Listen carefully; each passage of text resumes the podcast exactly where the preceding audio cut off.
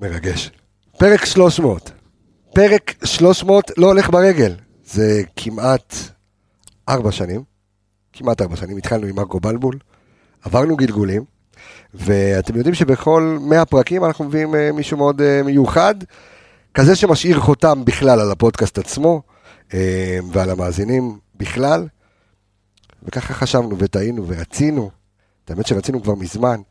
אה, אנשים חושבים שזה עומר אצילי, לא? זה לא עומר אצילי. לפי הרמזים. אני, אני מוריד לפי הרמזים, כי יש רמזים מאוד דומים, יש הקבלה מאוד גדולה בין השניים. אה, כי מי שרואה את זה עכשיו ביוטיוב, אז, אה, או בכל מקום אחר, ידע מי זה. אבל אתם, מרבית המאזינים שלנו שנמצאים בספוטיפיי, באפל פודקאסט, גוגל פודקאסט, אתם תבינו שהבקשה שלנו הייתה למי שבעצם אנחנו רואים כמנהל כל האופרציה המאוד מאוד מוצלחת וחשובה הזו, גל אלברמן. אז רגע לפני שהוא מגיב, אה, כי הוא היה אצלנו בפרק 18 אי שם, כשהוא ממש היה ליד מרקו בלבול, אה, אז הפתיח שלנו, ויוצאים לדרך. שיר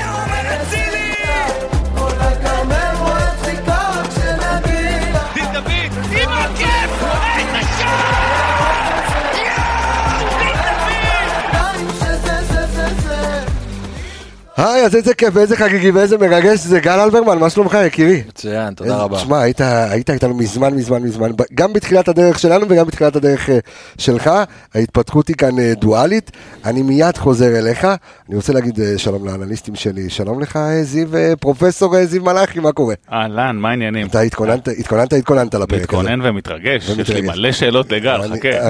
אני יודע, אני יודע, תדע לך שאנחנו גם מוגבלים בזמן, אז שלום לך אור עמיגה, מה קורה? אהלן, מזל טוב. אה, כן, מזל טוב אה, לכולנו. אה, תשמע, בסדרי הפרקים שעשינו, במיוחד הפרקי special, היו כאן המון המון דברים מעניינים, אם זה היה בעונה שעברה, גיא צרפתי ודרור שמשון ווייזי וכל מיני כאלה, אני בכוונה אני שם את השחקנים בצד.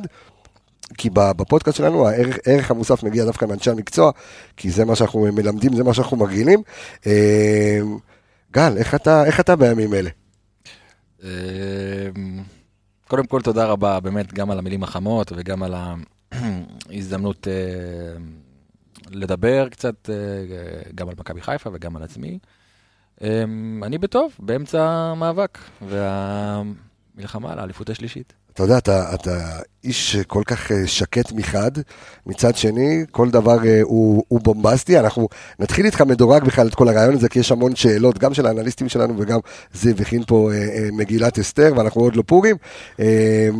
אבל אני מתחיל איתך בשאלה קצרצרה ומעניינת. דיה סבא מחליט להגיע למכבי חיפה ולא למכבי תל אביב. משהו כאן השתנה איפה האחריות שלך? תיקח אחריות על זה. אני, אני חושב שהתהליך של החתמת שחקן אה, היום במועדון היא מאוד מאוד ברורה. כמובן שזה לא משהו שנולד ביום. אה, קשה לומר, איתרנו את השחקן, אבל היינו תחת מעקב שלו תקופה מאוד מאוד ארוכה, עוד לפני המעבר שלו לטורקיה. אה, בזמנו זה היה נראה פחות רלוונטי מסיבות כאלה ואחרות. אז גם אני ברמת התקשורת, אה, לא מולו, מול הסוכן שלו, הבהרתי בצורה מאוד מאוד ברורה שאנחנו, שזה משהו שיכול לעניין אותנו בכל אחד ואחד מהחלונות הבאים, ברגע שהבנו שהקיץ לא רלוונטי. אז כמובן שעקבנו אחריו. התקופה בטורקיה, לצערי או לשמחתי בסופו של דבר, לא נראה שהייתה, שלקחה אותנו למקום טוב מבחינת רלוונטיות של מעבר כזה. אבל בסופו של דבר קרה מה שקרה, וכמו בכל החתמה, יש לי את החלק שלי בתוך הסיפור. העניין הוא שאני שואל, ותכף אנחנו ככה קצת נלך אחורה ונתחיל ככה את, את, את הפרק הזה כמו שצריך. אמ, כי אתה יודע, היו קולות ורחשים, אם זה מבחינת התקשורת, מבחינת קהל, לא משנה שהחתמה של לחץ, אה, צריך להביא רכש, ואתה בא ואומר, אנחנו עושים scouting אקטיבי, יש כאן תהליך, יש כאן חשיבה המון המון זמן. כן, גם בנוגע לישראלים, יש לפעמים איזושהי, אה, לא רוצה לא להגדיר שאננות, ולחשוב שאתה יודע הכל ומכיר הכל, אבל רק כשאתה באמת אה, מבין את ה... מבין, אני באמצעות הצוות שלי כמובן, את, ה... את האיכויות של השחקן ומה שהוא יכול להוסיף לנו, אה, בסופו של דבר מובילים לכך שהחתמה היא לא משהו שקורה בהיסח הדעת, או, ב... או ביום, או באינסטינקט, ובטח ובטח לא מלחץ. טוב, זיו, קח אותנו רגע לרפרטואר של אה, גל אלברמן אי שם מזה, אפילו שאבא שלו היה שחקן נבחרת כדוריד, כן, כן אבל... אפילו, אפילו את זה עשינו בתחקיר, אפילו את זה. הכל, הכל, הכל אה, נבחרת ישראל, נכון? נכון, נבחרת ישראל. אה, זה מה שאני קראתי לפחות, גל, תאשר לנו רגע. כן, היה קפטן נבחרת ישראל בכדוריד. קפטן נבחרת ישראל בכדוריד, יפה.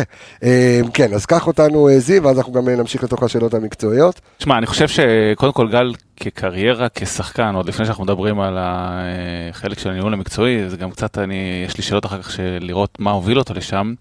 קריירה סופר מעניינת, זאת אומרת, התחיל במכבי פתח תקווה, היה, עבר פעמיים לחו"ל, ספרד אם אני לא טועה, חזרת, ואז uh, גרמניה, כן. uh, נכון? חזרת כן. לביתר. זאת אומרת, אין הרבה שחקנים, אני חושב, אצלנו פה בארץ, שעשו פעמיים חו"ל, שתי קדנציות שונות. היה קפטן בשתי קבוצות הכי מובילות. אני רוצה, אני רוצה להגיד מובילות, אבל יש אחת מובילה ואחת, כן. אה, ואחת אחרת, אז, אז גם זה... מכבי חיפה ומכבי פתח תקווה, אתה מתכוון? כן, אני, אוקיי. אנחנו... כן. אנחנו רואים פה גם, אגב, אתה יודע, הספר אה, של גל שם על השולחן על מנהיגות. אני חושב שהיכולת של אה, להיות קפטן בשתי קבוצות שונות, גם בחיפה, אתה יודע, הוא הגיע והוא לא היה תקופה ארוכה כל כך, ועדיין לתפוס את המקום הזה, מעיד משהו זה, על היכולות. זה, דרך אגב, זו, זו שאלה שתישאל במהלך הפרק, על, על ההתייחסות, כי, כי זה תמיד ישב בראש של, ה, של האוהדים ושל המאזינים, ההתייחסות של נטע לביא בפוסט הפרידה שלו לגל. ותמיד השדרוג של נטע היה נורא, פתאום הכדורגל נהיה מאוד דומה לכדורגל של, של גל. אל תצטרך, נטע זה נושא רגיש. אבל אצלך, כן, אני יודע, אבל, אה, אבל זה היה יפה שבפוסט הפרידה של כן. נטע הוא התייחס ארוכות שמה, להשפעה אתה, של גל. אנחנו נדבר על זה, תמשיך. אתה לא נגעת בזה עם דיה, אבל באותו שבוע גם נטע וגם דיה דיברו אישית על גל. זאת אומרת, דיברו אחד מה הוא תרם לקריירה שלו, והשני, מה הוא תרם בהבאה שלו לפה. אז גל, עשינו תחקיר, חכה, אנחנו רק מתחממים, שים לב. אנחנו נפרוק הכל, כן. אז אז אני חושב עוד פעם, קריירה באמת אה, מרשימה, מיוחדת בתור שחקן, אה, די שונה בנוף הישראלי. אני חושב שזה כן אה, מעיד גם עליך קצת, אז, אז השאלה הראשונה שלי היא טיפה פרסונלית, עליך, ואחר כך מתגלגל לעניינים המקצועיים. באיזה שלב בקריירה הבנת או החלטת שאתה כאילו, הצעד הבא הוא שם.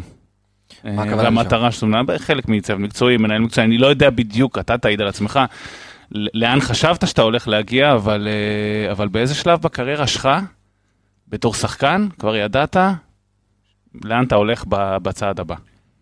אמ, קודם כל, אם אני אחזור לילדות, אז חשוב גם להבין לצד זה שאבי היה קפטן נבחרת ישראל בכדוריד, גם אימא שלי למעשה הייתה מורה לחינוך גופני, ושניהם הכירו למעשה דרך הספורט.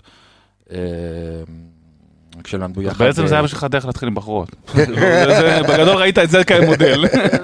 לא, למעשה, עצם זה שגדלתי בבית שהוא היה סביב ספורט, לימד אותי בגיל מאוד צעיר אה, גם להתחרות ולהיות ספורטאי, אה, כמו שנאמר, מבטן ולידה.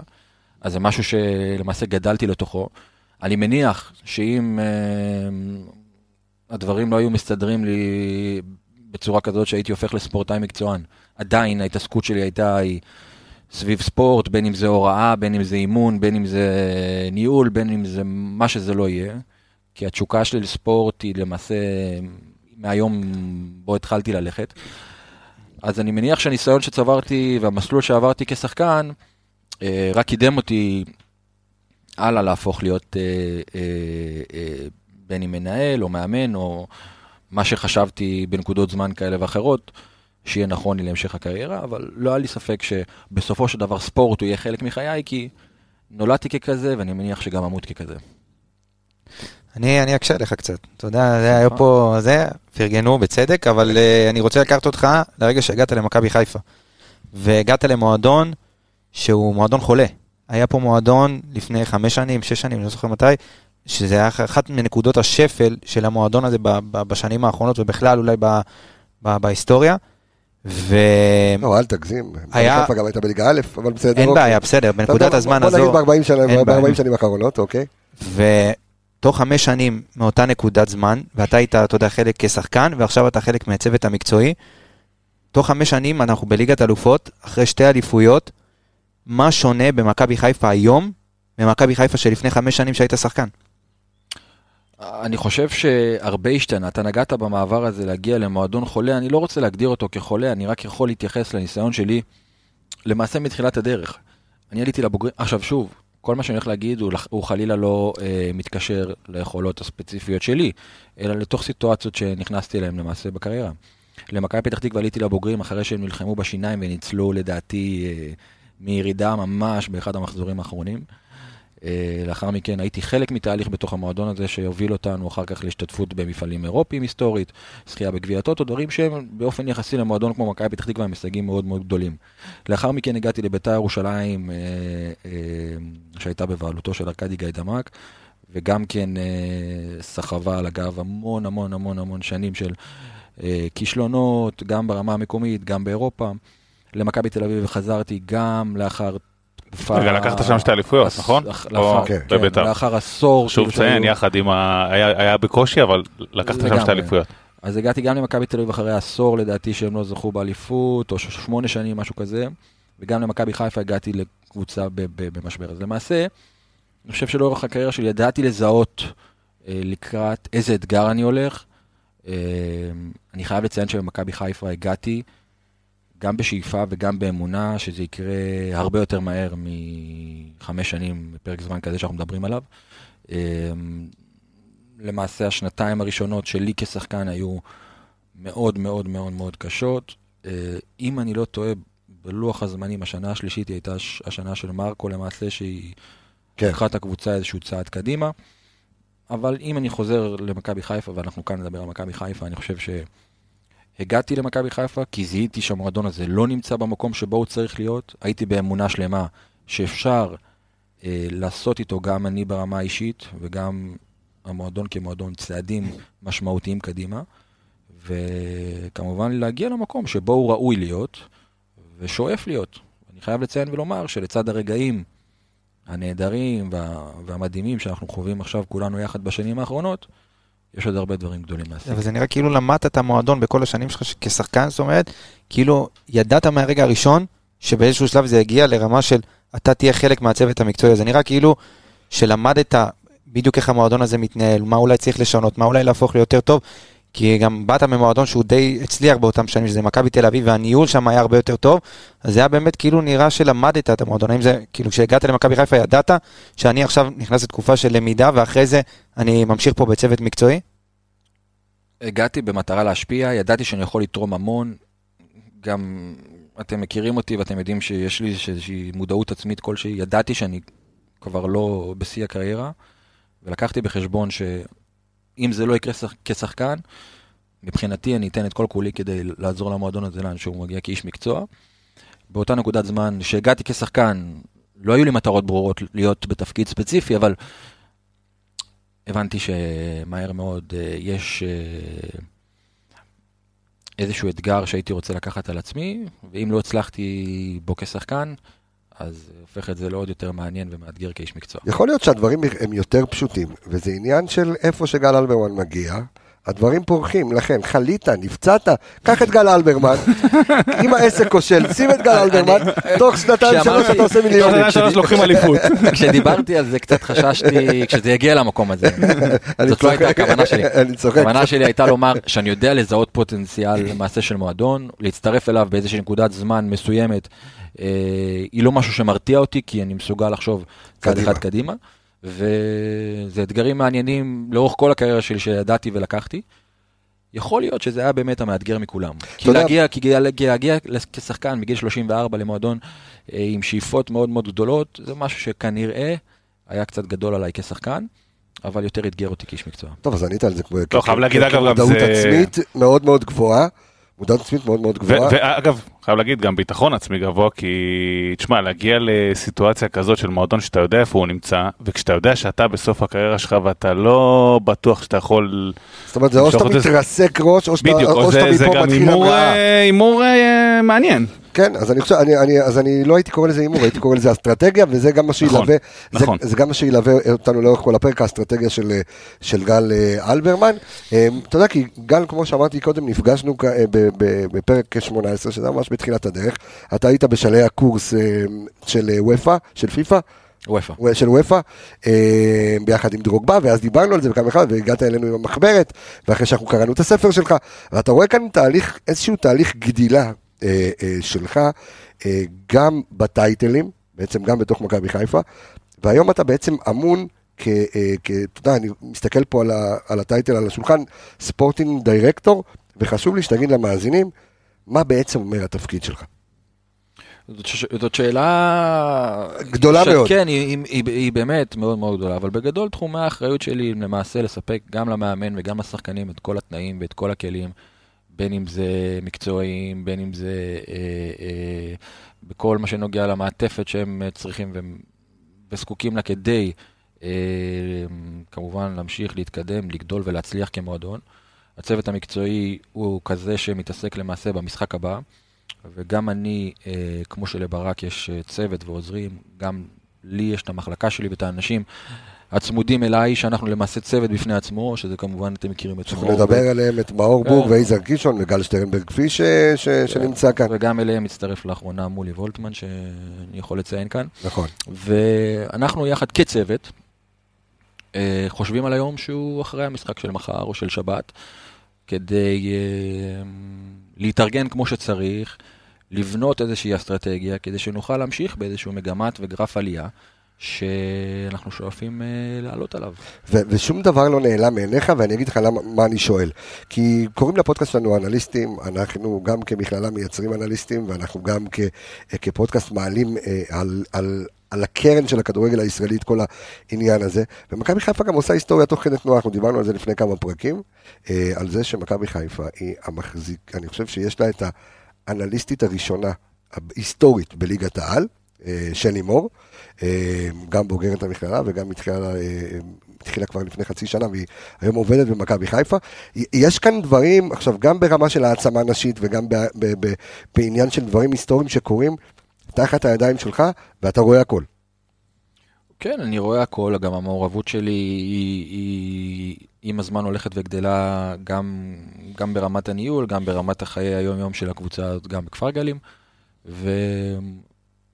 ואני יכול להבין את השאלה של באמת, מה אתה עושה ביום-יום, אבל בגדול, זאת שאלה... לא, אנחנו יודעים מה אתה עושה. ביום, אבל זהו, השאלה, אתה יודע, כי... רוצים לשקף את זה גם. לא, כן, העומקים של זה, זה מגיע, זאת אומרת, אה, כי אנשים בסופו של דבר, אתה יודע, מקבלים את הכותרות, והם רואים, אוקיי, אה, בואנה, דיה סבא העדיף את אה, מכבי חיפה על פני מכבי תל אביב, כולם דיברו על גולי נאור, טאק, הוא זה, קורנו, סונגן, כאילו דברים, כאילו, קבוצה מוכנה לפאקינג ליגת אלופות, סליחה שאני מקליל את זה עם המילים, ו- ו- ועל כל זה, אה, אתה יודע, יש ברק בכר שיש לו את הדרישות שלו, אבל אני יודע שהפגישות שלכם והדברים, זאת אומרת, יש לך דרך שהיא די מסורטטת. זאת אומרת, כמו שאמרת, אתה מסתכל כמה צעדים קדימה, אין שליפה מהמותן. אין שליפה מהמותן, למרות שתמיד יש דברים שאתה יודע, שאתה תחת לוחות זמנים, אה, או דברים שמפתיעים אותך עם כל זה שאתה מנסה להתארגן ולהיות מוכן. הצעה בינואר מ... גם באוסקה לנטע לביא היא לא משהו שאתה יכול להתכונן אליו. אתה לא יכול להתכונן למעבר של, עם כל זה שהגבנו כמו שצריך בנוגע לעזיבה של בוגדן פלניץ', זה לא משהו שאתה... שזה לא הורגש בכלל, זו עזיבה שלא הורגשה. כן, יכול להיות שניגע בזה אחר כך, כן. אבל הם עדיין דברים שאתה צריך להגיב אליהם. נכון. אז לצד אה, התכוננות ואסטרטגיה ועבודה יסודית, זה פן אחד. הפן השני הוא לדעת להיות תמיד מוכן, כמעט לכל תרחיש, כי למעשה גם זה קורה. ופה מגיע המקום של, אה, של ה scouting האקטיבי, כי אני זוכר שאתה יודע, זרקנו את זה אז, אה, לפני כמעט אה, 300 פרקים, אה, שאמרת שכך זה צריך לקרות, והנה זה קורה, זאת אומרת, אתה אומר, נכון, אני צריך לדעת לפעמים להגיב, אבל היום מטרת העל של המחלקה שלך זה scouting אקטיבי, זאת אומרת, אין סוכן שיכול להפתיע אותך, אתה, אתה יודע לדרוש, אתה יודע מה אתה רוצה. זאת אומרת, עד כמה זה, קודם כל ברמת החשיבות, אני מדבר בכלל ככדורגל, אה, ועד כמה זה מדויק במכבי חיפה, אה, כל מה שקשור ל scouting אקטיבי. אני חושב, scouting אקטיבי, גם הצורך שלך אה, לייצר networking, לא רק באמצעותי, גם באמצעות הצוות שלי שמשתתף בכנסים ונוסע למשחקים ונוסע לייצר קשרים עם סוכנים מחו"ל, אה, קשרים, אה, קשרים וקשרים בגימל עם מועדונים, כדי אה, להבין צורות עבודה, להכיר את השווקים, לראות את התנועות, להיות כל הזמן ערני למתרחש, כדי להבין גם מה האזור המחיה שלנו, גם מה הדרישות שלנו, גם איפה אנחנו יכולים לעבוד בצורה יותר אגרסיבית. ושוב, זה, זה, סליחה שאני חוזר לזה, אבל זה באמת עבודת צוות שהיא, אה, אני לא אומר את זה כדי להתחבב על האנשים שעובדים ביחד איתי, אלא כדי לבוא ולומר בכנות, שזאת עבודת צוות לכל דבר. כמובן שאני ב- ב- בראש או בחזית מנהל את זה, אבל בסוף מועדון מצליח, אנחנו רואים את זה בכל המועדונים בעולם, מעסיק המון אנשי מקצוע, המון אה, אה, גם סקאוטים, גם אנליסטים, גם עוזרי מאמן, גם אה, צוותים מקצועיים רחבים. וכל זאת מהצד שלי היא להיות ערוך ומוכן כמעט לכל תרחיש. אז, אז, אז גל, אני, אני, אתה דיברת על הקשרים והגשרים שכבר בונים שחקנים, אני רואה את זה כמשהו שהוא בעצם קורה אחרי כבר בשלב ב'. לא דיברת, וכן דיברת, אבל תכף אני רוצה טיפה להרחיב ולהיכנס לזה, על ההכנה שאתם עושים, הרי לבנות קשרים וגשרים וכל הדברים האלה, זה כדי להביא את אותם שחקנים שאתם מעוניינים בהם. דיברת על הפתעות, ש, שנטע הולך, ואז אוקיי, לא לכל דבר אפשר לה- להגיב, אבל בואו נדבר כמה אתם מוכנים ומגיבים טוב לדברים שכן קורים. פלניץ' הולך, דקה לפני ליגת אלופות, יום למחרת מטאפורי, אני לא יודע, שבוע אחרי או אני לא יודע כמה, נוחתים פה שני בלמים, שזה ברור שהייתם מוכנים לסיטואציה הזאת. אה, הקבוצה שכן או קצת... שלא, אתה יודע. אני אני נותן אני- לך- אני לא יודע הצעה, כן, בסדר. בוא, בוא, תכף, תכף, גל. תכף גל ירחיב, אבל אה, הקבוצה קצת תקועה בינואר, אתה מתאר תהליך שדיה נוחת פה, והוא לא נחת פה במקרה, דיברת, עקבנו אחריו, דיברנו, דיברנו עם הסוכן, אז יש פה את השלב הזה של הדיבור עם הסוכנים והגשרים והגשרים, כמו שאמרת, אבל יש לפני זה את העובדה שאתם יודעים את מי אתם רוצים. אתם כבר עוקבים אחרי השחקנים, יש לכם, אני מניח, רשימות, וזה גם איזושהי עבודה שאני אני טיפה אשמח להרחיב עליה, איך אתם עושים את זה, איך אתם אה, מנהלים את הסיטואציה הזאת. אה, אני חושב שלפני השמות מגיע שלב האפיון, כי ברגע שאתה... יפה. כמו כל דבר בחיים, כשאתה יודע מה אתה מחפש, אז הרבה יותר קל לך למצוא. והאפיון למעשה זה משהו שאנחנו מתעכבים עליו הרבה מאוד זמן, זאת אומרת זה תהליך מאוד מאוד ארוך. הוא כמובן נגזרת של רמת הביצועים של הקבוצה, כי אתה... הסיבה שגם אני וגם האנשים שאני עובד איתם ביחד כצוות, עוקבים יום יום אחרי הקבוצה, אחרי המשחקים שלה, אחרי האימונים שלה, אחרי הצרכים שלה, עוזר לנו בסופו של דבר לבנות פרופייל לא מדויק, כן? זה לא מתכון שאתה צריך בדיוק מגן עם, אה, לא יודע מה, עם אחוזים כאלה, אני לא מדבר על זה, אלא בסופו של דבר, לייצר לקבוצה הזאת איזשהו, אה, איזושהי זהות, איזושהי אה, אסטרטגיה מקצועית, כלומר, איזה כדורגל היא רוצה לשחק, ובאמצעות האפיון, הרבה יותר קל לנו לצאת למעשה לשוק או למסע הקניות הזה, כי אנחנו מבינים מה אנחנו מחפשים. וברגע שאתה מבין מה אתה מחפש, אז מן הסתם, אתה, יהיה לך גם יותר קל למצוא בדיוק את מה שאתה מחפש.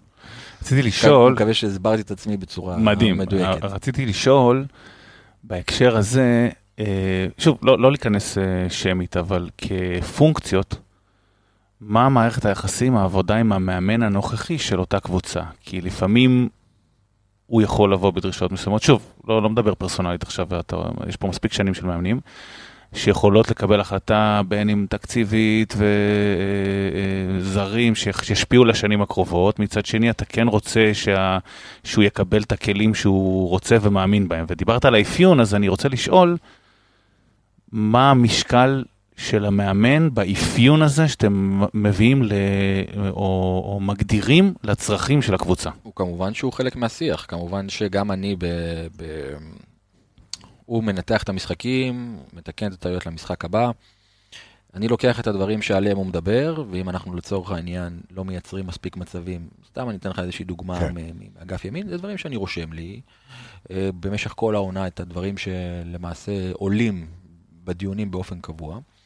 ובסופו של דבר, אה, יודע לגשת אליו ולומר לו מה הוא מחפש, כי בסופו של דבר אני איתו שם, אני, אני איתו שם מזהה את הקשיים של הקבוצה, מזהה את הצרכים שלה, וזה לא יכול להיות, כלומר, זה לא יכול להיות משהו, זה משהו מבוסס, זה לא משהו שהוא, אני בא ואומר מהשרוול, אנחנו צריכים X, Y, Z.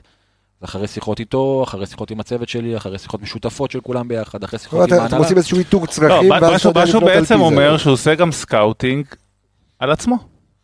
כן. מדהים. אה, אבל אבל רק טיפה להרחיב את זה, דיברת על הצרכים לאותה שנה.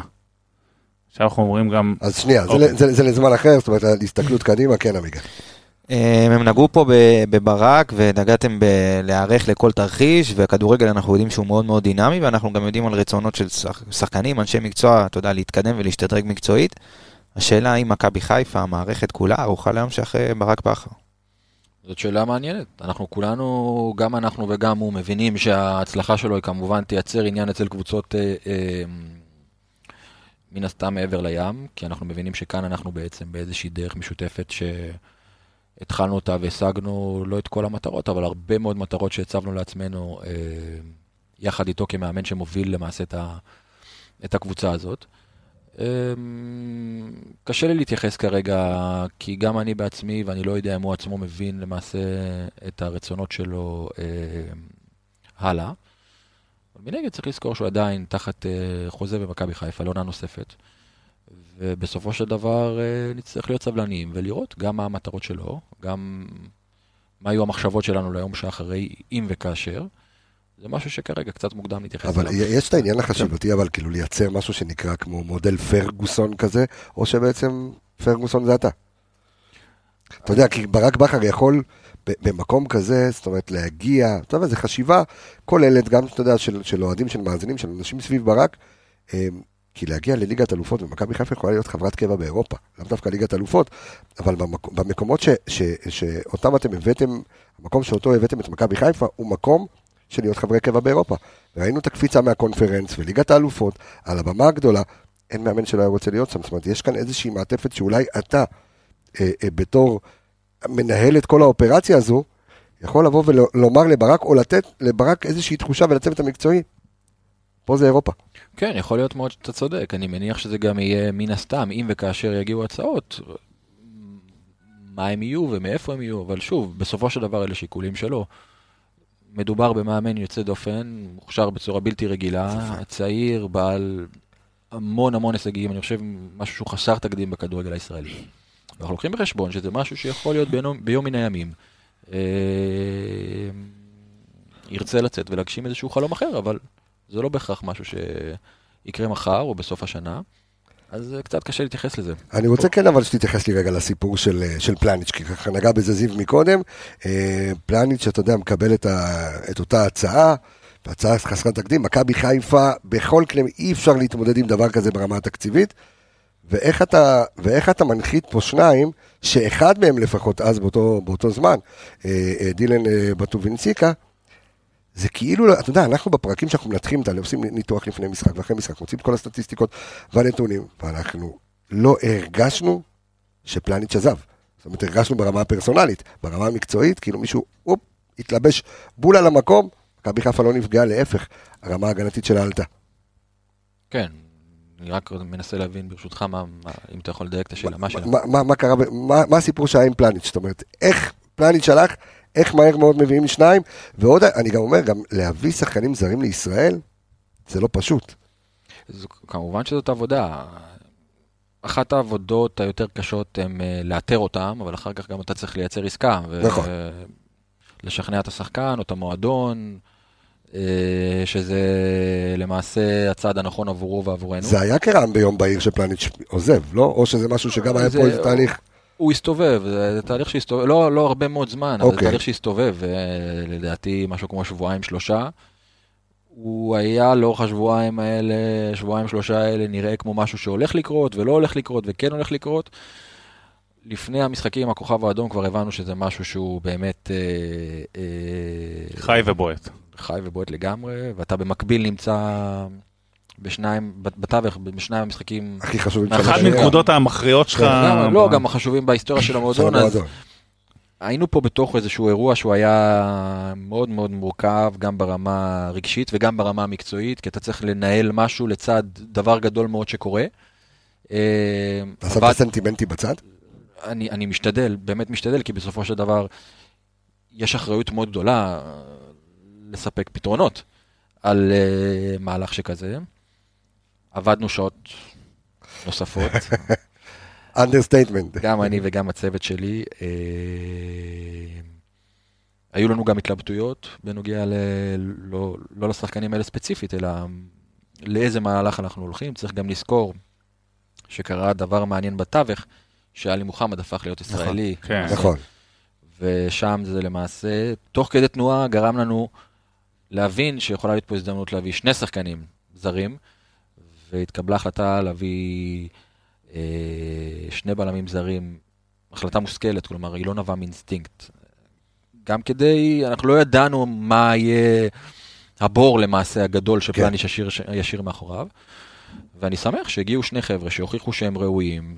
אני לא רוצה לומר להשכיח, כי קשה מאוד לשכוח את, ה, את ההשפעה של, ברור. של בוגדן פה בתקופה שהייתה כאן, אבל הבאנו למעשה כמועדון שני תחליפים ראויים, תחליפים טובים, שיכול להיות שישכתבו את ההיסטוריה מחדש מהבחינה הזאת, אה, וייזכרו כאן כ, כ, כשחקני מפתח בהיסטוריה. כבר כבר בטוח. שפלניץ' היה נותן אה, שני גולים בליגת אלופות.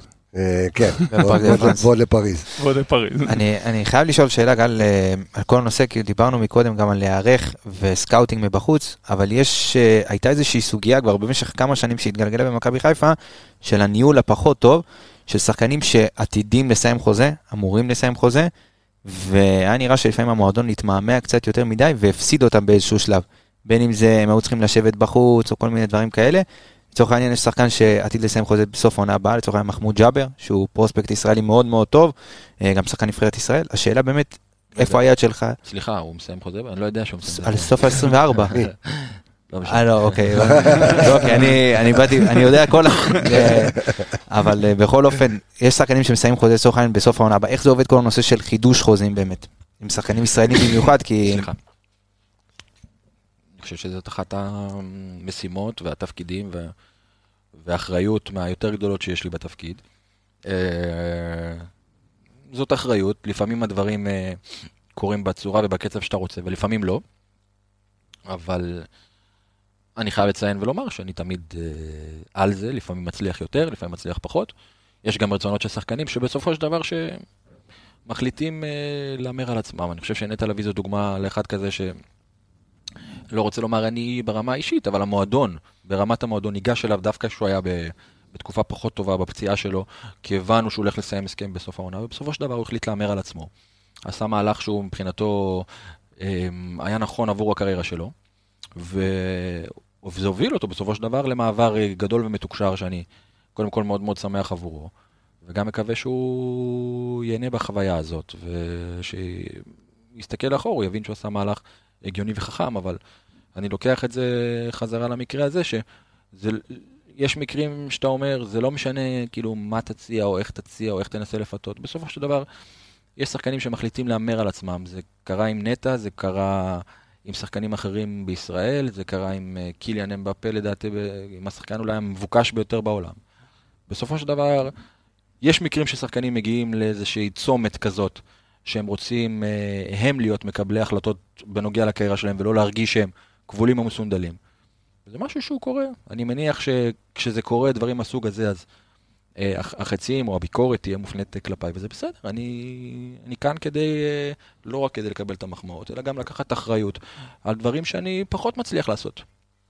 מקווה שעניתי במלוא ה... חד משמעית. אני, אני רוצה הבהירות על השאלה לקחת את הזאת. הנושא הזה וטיפה להרחיב אותו קצת על כל הראייה שלך לגבי מעבר של שחקנים או גידול שחקנים מהנוער לבוגרים. זאת אומרת, ג'אבר הוא דוגמה, אחת מיני רבות לדברים האלה שמועדון, נטע הוא אחד כזה, אבו פאני.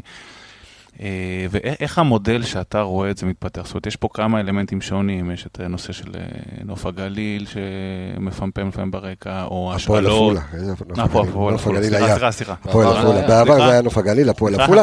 וגם. אני, אתה יודע מה, אני ממשיך את השאלה. כן. וגם השאלות, שאבו פאני עבר מסלול כזה, וקצת, אם אתה יכול להרחיב לנו טיפה את אז- את היריעה על אני על- ממש- על אז אני המעבר ממשיך הזה. ומקשה, דרך אגב, אני ממשיך ומקשה, אה, כי כמו שאמרת, אנחנו פה לא רק בשביל לתת את המחמאות, אלא גם בשביל לשאול עוד שאלות. גמור. אה, כי אנחנו רואים במקביל, כי אני יודע, אוקיי, ואני יכול לספר למאזינים שהעין שלך בכל מקום, אוקיי?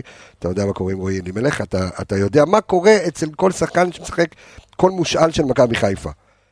אממה, ששואלים האנשים, ובצדק, אה, איך באמת עובד המסלול, מצד שני, מגיע לפה שריף כיוף ו- אה, ובסם זערורה, שמצד אחד פתאום מקבל דקות באיזשהו משחק מסוים, ואתה אומר, אוקיי, אולי יש לי פה את השמונה או את השש, ופתאום אנחנו אומרים, אז באמת המסלול עצמו הוא מסלול מעניין, ואיך זה עובר מבחינת השחקן עצמו, שיכול להיות, כי אני, יש כאן גם אספקט מנטלי למי שרוצה לחשוב ולהבין, הגיע לפה לצורך העניין שחקן כמו זערורה, ואומר, "אה, אני בבוגרים של מכבי חיפה, ואחרי שנייה יכול להיות שהוא לא בתוכניות, כי פתאום הגיע דיה סבא, ומכבי חיפה יש את המטרות מטרות. אני רוצה לקחת אליפות, אני רוצה עוד פעם להגיע לליגת אלופות, הכי רלוונטי והכי לגיטימי.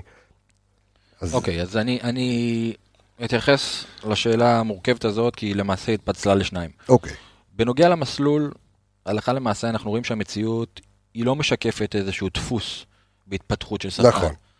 יש שחקן כמו נטע לביא שלא הושאל מעולם במכבי חיפה והפך להיות הקפטן שלה ואחד מהשחקנים, אני לא אקצין. ואומר, כאילו בהיסטוריה של המועדון. ויש שחקנים כמו אבו פאני ועופרי ארד ומחמוד ג'אבר, שיצאו להשאלות, ובהרבה מקרים ליותר מקבוצה אחת, וחזרו לפה כשחקני מפתח. יש שחקנים שיעברו מן הסתם תהליך אחר של השאלה לקבוצת פיתוח, או קבוצת בת, או you name it, ויחזרו להיות פה כשחקני מפתח. אבל בסוף, אני מסכים שאין כאן עדיין איזושהי אסטרטגיה מאוד מאוד ברורה.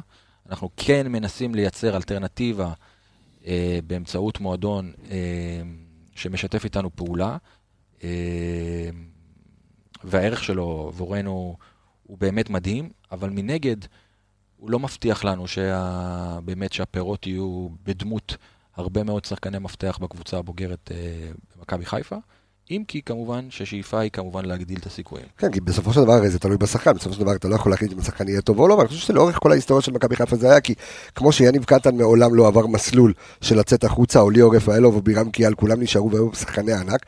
מצד שני, שחקנים כמו דקל קנן וכאלה, כן יצאו, חזרו ועשו, אני מבין שאין לזה חוקיות. אבל- אני, אני אבל רק בהקשר הזה- אני רק. אציין ואומר שמהזווית ראייה שלי, מעבר לכך, אתה יודע שהקהל מאוד מאוד אוהב שחקני בית, וזה משהו שהוא כמועדון, אתה יודע, הוא חייב להיות חלק מהזהות שלך ומה-DNA שלך, וזה כמובן משהו שאנחנו גם משקיעים בו המון המון זמן ומשאבים.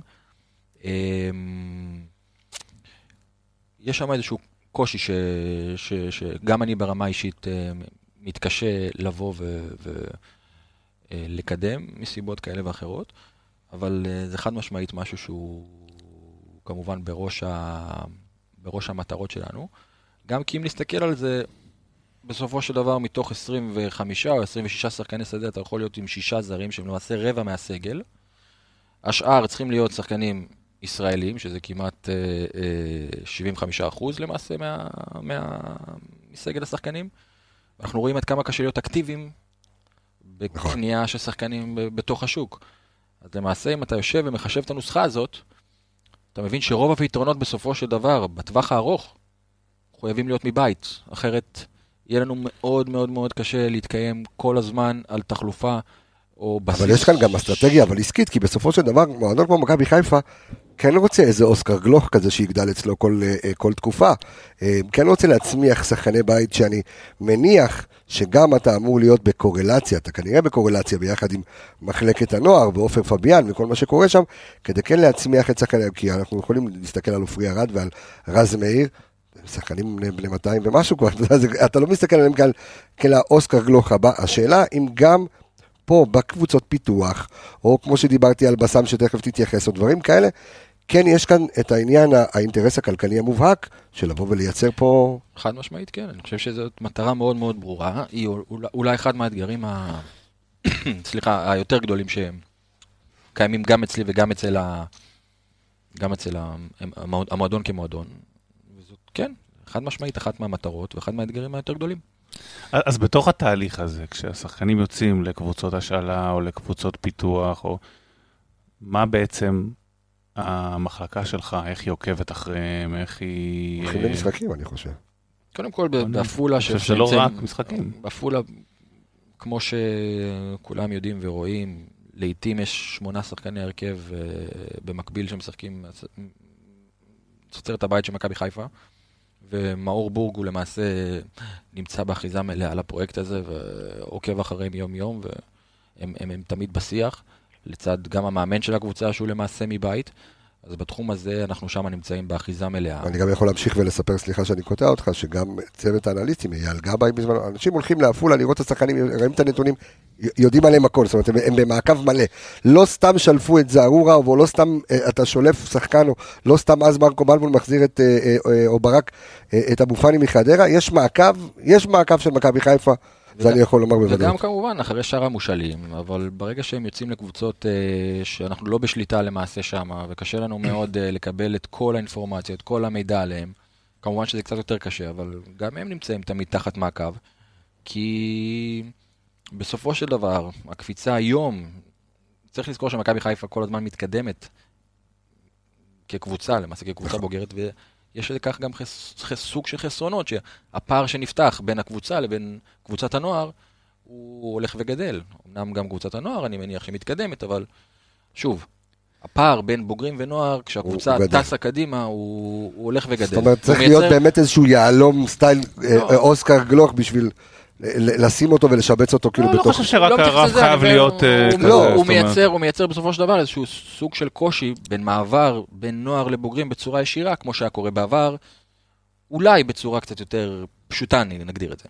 אני חושב שכדי אה, ל- לתת הרחבה האחרונה לסיפור הזה, אני לפחות הייתי שמח לשמוע. אתה נראה לי, אתה עושה תמ"א 38, אתה אוהב מה, להרחיב. מרחיב ומרחיב, מה המעטפת המקצועית בכל מחלקות הנוער? זאת אומרת, אה, אנליסטים, אה, תזונאים, אני, אני, אני נוגע סתם בדברים שאתה יודע, נזרקים תמיד לאוויר, אז זאת אומרת, גם פה דיברת הרבה על זה, וזה זה בעצם ה- האבן האחרונה בפירמידה, מה, מה המעטפת המקצועית שם? שוב, רמ- רמת המעורבות שלי במחלקת נוער היא די מוגבלת, ככה שקשה לי לבוא ולומר, כלומר, אני, אני באחיזה על הרבה מאוד דברים, אבל לא ברמת ה, ה, הפריטים הקטנים, הפרטים היותר קטנים, אמנם חשובים במחלקה. שם נמצאים גם עופר פביאן, גם איציק עובדיה שלמעשה צמח משם והגיע נכון. לעמדת המנכ"ל, וגם אה, אנשים, אנשי צוות נוספים שעובדים שם. אני מעודכן כמעט על הכל, אבל רמת המעורבות של ימי עבודה של תזונאי או של פסיכולוג, שאני יודע שקיימים ואני גם מכיר אותם, אבל היא לא, היא לא ברמה היומיומית. אה, אני אקח אותך ברשותך קצת, קצת על עצמך, ובמקרו קצת על התפקיד שלך, כי אה, דיברנו מקודם ככה, גם לפני שהתחלנו, על כל הנושא של אה, מנהל מקצועי. עכשיו, לדעתך, כמה שנים אתה בתפקיד כבר, אה, כמנהל מקצועי? שנה, שנה וחצי. שנה, כן. שנה וחצי, משהו. כן. כן. אז אחרי שלמדת את התפקיד, ובעצם וגם אתה למדת, אני מניח, על עצמך, מה, איזה תכונות אתה חושב שצריכות להיות למנהל מקצועי, ומה הופך את גל אלברמן בעצם למנהל מקצועי טוב, טוב מאוד אפילו. אני חושב שהדבר הדבר הבסיסי ביותר לפני תכונות זה מידת ההתאמה, כלומר, החזון והראייה שיש לך אל מול הבעלים, שהוא למעשה מוביל את המועדון, לא מדבר ספציפית על אה, ינקלה שחר, אלא על האיש שמוביל את המועדון. ניקח מועדון, אה, ניקח כל מועדון אחר לדוגמה. חשוב שהתקשורת, וחשוב שהחזון, וחשוב שגבולות הגזרה והמעורבות יהיו מאוד מאוד ברורים. כי בסופו של דבר, אם, לא רוצה, לא, לא יודע, הפועל כפר סבא לוקחת מנהל מקצועי והסמכויות שלו מוגבלות, והתקציב שלו מוגבל, וה, וה, וה, והנשיא בסופו של דבר, אחרי טעות או שתיים, מחליט לבטל אותו ו, ו, ו, ו, ו, ולקבל החלטות אה, אה, בצורה עצמאית. זה לא משנה עד כמה מוכשר הוא יהיה, עד כמה קורסים הוא למד, וכמה ההכשרה שלו תהיה, וכמה... בסופו של דבר, אם המערכת בסופו של דבר לא תיתן למנהל המקצועי את המקום שלו, ולא תהיה התאמה בין ראשי המועדון, וזה הנשיא, המנהל הספורטיבי, הגורמים הבכירים בהנהלה והמאמן, יהיה לו מאוד קשה לבוא ולתת את הכלים ולתת מעצמו ולהוביל את המועדון הזה לאן ש... את מועדון כדורגל בכלל, לאן שהוא חושב שהוא צריך להגיע. בענף הזה, כדורגל, בטח ובטח בישראל, יש הרבה מאוד קשיים, אנחנו רואים את זה במועדונים אחרים. אני חושב שכמובן שהרבה פעמים הקרדיט הולך אליי, אבל אני חייב אותו גם לאנשים שנמצאים לצידי בתהליך הזה, וגם לאנשים שנמצאים מעליי בתפק... ב- ב- ב- ב- ב- בתוך המועדון הזה, שבאמת מאפשרים לי ונותנים לי את הכלים, ונותנים לי את הסמכות, ונותנים לי את התקציב, ונותנים לי את האמצעים, אם זה הטכנולוגיים או כאלה ואחרים, לבוא ולבטא את עצמי בצורה הטובה ביותר. שזה אני חושב שהוא משהו שהוא לא מובן מאליו. אני חושב שבלי הדברים האלה היה לי מאוד קשה להתקדם ברמת, ה... ברמת ההצלחות, ברמה האישית, לפני שנדבר על מועדון. אבל עד כמה באמת אנחנו נזכה ליהנות, מ, אתה יודע מה, בלי ה... מגל אלברמן, כי אנחנו יודעים את כל התהליך שעברת פה כשחקן, אחרי זה יצאת לקורסים, או לקורס שהוא נחשב בין היוקרתיים ביותר שיש בוופא. נכון. שאלה, אתה יודע, גם אנחנו כאוהדים וכ... עד, עד, עד מתי אנחנו בעצם נזכה לראות את גל אלברמן, מה השאיפות שלך לעתיד, האם אתה מתכן להישאר פה? זאת אומרת, האם גל אלברמן ממוסמר למכבי חיפה לא, לא, לאורך תקופה, זה- או שהוא, יש איזשהו שלב התפתחותי. אני, זה משהו שבאמת קשה להתייחס אליו. אני יכול לומר שאני כרגע 100% מרוכז אך ורק בהצלחה של מכבי חיפה, בהמשך גרף ההתקדמות. אני גם מודע ויודע שיכול להיות שיהיו תקופות פחות טובות, אה, וזה אולי רמז לכך שאני כאן להישאר תקופה ארוכה. ונערך לזה ומבין את זה, וגם דיברתי על זה גם קודם. היום אני בצד של המחמאות, ושל ה... אבל יכול להיות שגם יהיו תקופות פחות אתה תהיה טובות. בצד של הביקורת. של הצד של הביקורת, ואני אדע, כמו שאני יודע לקבל את המחמאות באהבה ולהרגיש, ולהרגיש טוב עם זה, אני אדע גם להיות שם uh, כדי לספוג את חיצי הביקורת. זה משהו שאני ערוך אליו, מוכן לו, מוכן לאתגר, אבל לא רוצה להגיע לשם. רוצה להמשיך ולהצליח. יש כאן איזשהו עניין של ווינריות, גם בכל מקום שדרכת, אתה יודע, אם זה בית"ר ירושלים באליפויות, זה- מכבי תל אביב. אז השאלה באמת ו- האם הוא, אתה יודע, כי הוא, כמו שנגעתי בזה מקודם, באת ממועדון מסוים ששם באמת זה היה אולי הסנונית הראשונה של המנהלים המקצועיים בישראל.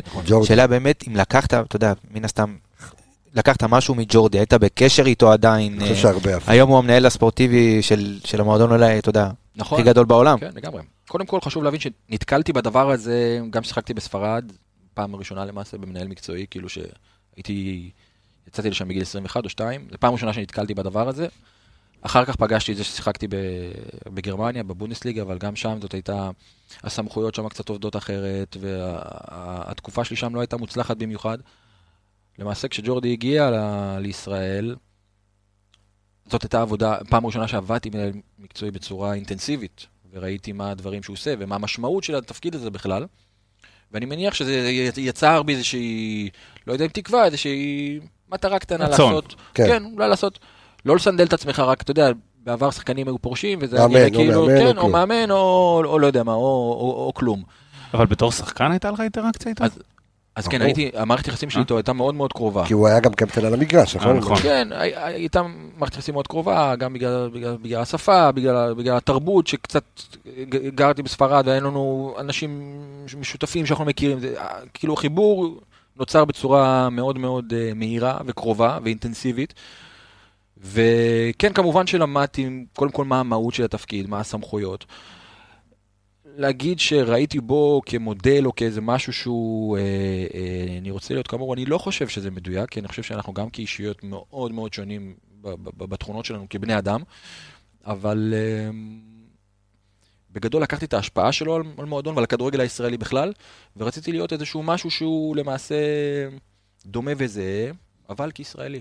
אז זהו, ש- שזה נקודה מאוד מעניינת, כי אנחנו רואים כיום, אנחנו רואים גם את מכבי תל אביב, ואנחנו רואים גם קבוצות שמנסות עם מנהלים מקצועיים ישראלים, כאילו שזה, שזה פחות עובד, אז זה לא שהביאו את אירופה לפה, כי, כי הייתה איזושהי תחושה במהלך השנים, שמכבי חיפה לא יכול לעבוד אצלם מנהל מקצועי. היה פה קרלסן, אה, וניסו פה כל מיני דברים כאלה ואחרים. אה, בנוער הייתה תקופה קצרה את לואיס ויסנטס, זאת אומרת, היו פה דברים ש... שאמרו שלמכבי חיפה מתאים ישראלי. ובאת ולקחת את התפקיד, ואמרת, "הנה, הנה, אני הישראלי, ואני מייצר פה תפקיד של מנהל מקצועי, שאתה יודע מה, ואני לוקח את זה לשאלה אחרת, אתה חושב שיש סיכוי שקבוצה בחו"ל תבוא ותגיד, אני רוצה את גל אלברמן מנהל מקצועי? קשה לי להתייחס לזה, אני יכול להתייחס זה לעצמי שזה ולא... מעניין, רק חשבתי על זה הרגע פשוט. לא, ולא, ו- ולומר כן, כאילו בסופו של דבר, הייתי כבר בשלהי הקריירה, ושאלתי את עצמי, את התופעה שאנחנו רואים היום של ישראלים, היא לא הייתה קיימת לפני שלוש או ארבע שנים. וכל פעם שאלתי את עצמי, למה כשמחפשים מנהל מקצועי לנבחרות, זה צריך לראיין מישהו מהולנד, ומישהו מגרמניה, ומישהו מפינלנד, ומישהו מצרפת. כנ"ל לגבי המועדונים, מכבי תל אביב, מכבי חיפה, בית"ר ירושלים, אולי היסטורית הם חשבו על זה. מכבי תל אביב גם עושה את זה עם מאמנים, הם לא לא כן, מסוגלים להביא מישהו אה, שהוא זה- לא זה- ישראלי. זה- זה פחות רלוונטי, ושאלתי את עצמי, למה? כאילו, מה, מה הסיבה? במה אני כישראלי פחות טוב מהאנשים, לא מדבר על אלה שעבדו, אני מכבד כן. אותם, את אלה שראיינו לתפקיד. למה אני לא יכול להיות זאת מועמד אומרת, לא היית בכלל? בלופ בכלל. לא, עוד לא, עוד לא כן, הייתי, כן. אני אומר, עוד לא היה שם. ברב- לא, לא, ב- ב- ברמת בחשיבה. הרעיון, למה אני לא יכול להיות אה, אחד כזה? וכשפרשתי, נכנסתי ל- ליאנקלה למשרד. ישבנו ביחד עם יאנקלה, עם אור, עם עוזי ועם אסף. ולא ביקשתי מהם התחייבות. שאלתי אותם, האם, ובדיוק פרשתי, האם יש איזו שאיפה למנות מנהל מקצועי בכלל למכבי חיפה בשנים הקרובות? התשובה הייתה מאוד ברורה, שזה... אנחנו יושבים ורואים מה קורה ב- למעשה בעולם הכדורגל, ואנחנו מבינים שזה משהו שהוא הכרחי למועדון. וכרגע העמדה הזאת לא מאוישת, אבל כן, בוא, מה, מה יש לך להציע? אז אמרתי, אוקיי, אז אני, אם אני מבין שיש זו בכלל... הייתה יוזמה שלך. כן. ואז אמרתי, אוקיי, אם מעניין. יש פתח לדבר הזה, וכרגע העמדה הזאת לא מאוישת, בואו ננסה ללכת יחד לדרך משותפת, ואתם תנסו לגדל אחד. וישבתי שם עם תוכנית לימודית שאני למעשה רוצה להירשם אליה. עניינתי אותם בדבר הזה, ואמרתי להם, אני לא מחפש התחייבות לשום דבר. האם אנחנו מעוניינים לצאת לדרך משותפת, שמה יהיה הסוף שלה, או מתי יהיה הסוף שלה, אנחנו לא, לא נצא מכאן עם, איזשהו, עם איזושהי הסכמה, אבל נצא ביחד לדרך משותפת, ונראה לאן אנחנו מגיעים עם הדבר הזה. לי הייתה אמונה שאני אצליח בסופו של דבר באמצעות ההכשרה שלי ובאמצעות הניסיון שאני אצבור. מעניין. לאייש את העמדה הזאת. כלומר, כמו שהבנתם, זה לא משהו שקרה ביום, אבל למעשה התהליך התחיל שם. ואמרתי להם, בואו תגדלו אחד. ואני רוצה להיות האחד שאתם מגדלים, ואני חושב שגדלנו לתוך זה ביחד. התחילו לאט לאט, עוד בזמנו שהייתי עוזר מאמן, לישיבות הנהלה, לישיבות תקציב. ערבו אותי בתהליך החתמות השחקנים, צפיתי בשחקנים שחותמים עוד כשמרקו היה למעשה המאמן. ויצאנו לדרך משותפת שהסוף שלה, מבחינתי, היה ידוע מראש. זה היה רק שאלה של כמה זאת זמן זה ייקח. גם- גם היית שותף מבחינת התהליך של ברק בכר כמאמן? כן. say no more. הנה, יש לנו את ה... תשמע, זה- קודם כל זה כיף, זו פעם ראשונה שאני שומע את זה.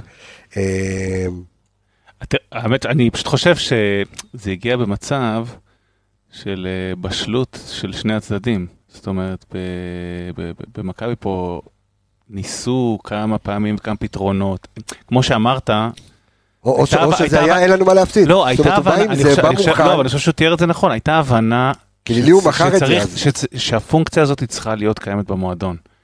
רק מה, הניסיונות לפני זה היו כנראה פחות מוצלחים. דיברתם או- על זה קודם, זה מאוד קשה להנחית מישהו נכון. מבחוץ בדיוק, שמבין בדיוק. את המערכת, מבין את הדינמיקה, מבין את הצרכים שלה. ומבין גם את הישראליות מבין לפעמים, כמו. שאמרת. יכול להיות שגם מבין את הישראליות. ולמדתי לעשות את זה, זה לא משהו ש... למדתי ברמה הפרקטית, כלומר, ב... בעבודה היומיומית, מול ינקלה, מול אור, מול עוזי, מול אסף בזמנו, אחר כך, וגם למדתי ברמת ההשכלה, כלומר, לא לק... אתם מדברים על איזשהו קורס, אבל אני... הרחבנו על- על על זה אז בפרק הקודם, זה היה חתיכת קורס. אני סיימתי לימודי תואר, אני למעשה קיבלתי תואר שני בניהול קבוצות ספורט. וואלה. בארגוני כדורגל, כן, זה לא איזשהו קורס של... זה לקח לי קרוב לארבע שנים לעשות את הדבר הזה. בעיקר בעקבות הקורונה. אני התחלתי תהליך הרשמה בשנת 2019. הקורונה היא לא אפשרה לעשות את הלימודים האלה מרחוק, אבל נכחתי בהמון הרצאות, ביקרתי בהמון מועדוני כדורגל בעולם. תהליך הלמידה שלי הוא אני לא נקטע, הוא גם, נכון? הוא גם ממשיך. לא, אני... התוכנית הזאת הייתה היא למעשה בכל העולם. הייתי בפריז, כאילו, התוכנית הזאת היא מפגש אחת לחודשיים או שלושה במדינה אחרת כל פעם, כדי להבין את התרבות, הספורט. היינו בפריז, ביקרנו בפריז סן ג'רמן ובהתאחדות הצרפתית, והיינו באנגליה, בליברפול ובמאצ'סטר יונייטד, והיינו בארצות הברית, והכרנו את ה-MLS ואת אינטר מיאמי, ובאמת חוויות מטורפות, שהיא למעשה תוכנית שמשנה חיים. אז במשך השנתיים האלה, אתם ראיתם אולי את העבודה שלי כביכול מבחוץ, או באיזושהי תמונה שאני מצטלם אחרי החתמה של שחקן. אבל אני עברתי תהליך בשנים האלה, שהוא לא נעצר כמובן, שהוא תהליך למידה מתמשך. וכמו שאני רוצה להמשיך ולכבוש מטרות עם הקבוצה הזאת, גם ברמה האישית, אני רוצה להמשיך לגדול, להתקדם ולהתפתח. וביחד, כמו שבתחילת הדרך רציתי שנצא לדרך משותפת, גם עכשיו אני רוצה יחד עם השותפים שלי, שלמעשה שותפים באמת לכל החלטה ולכל דבר ועניין.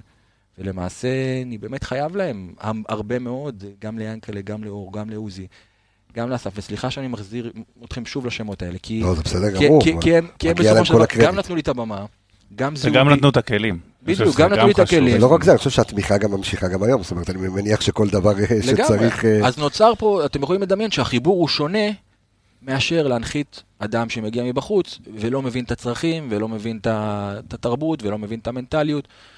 ו...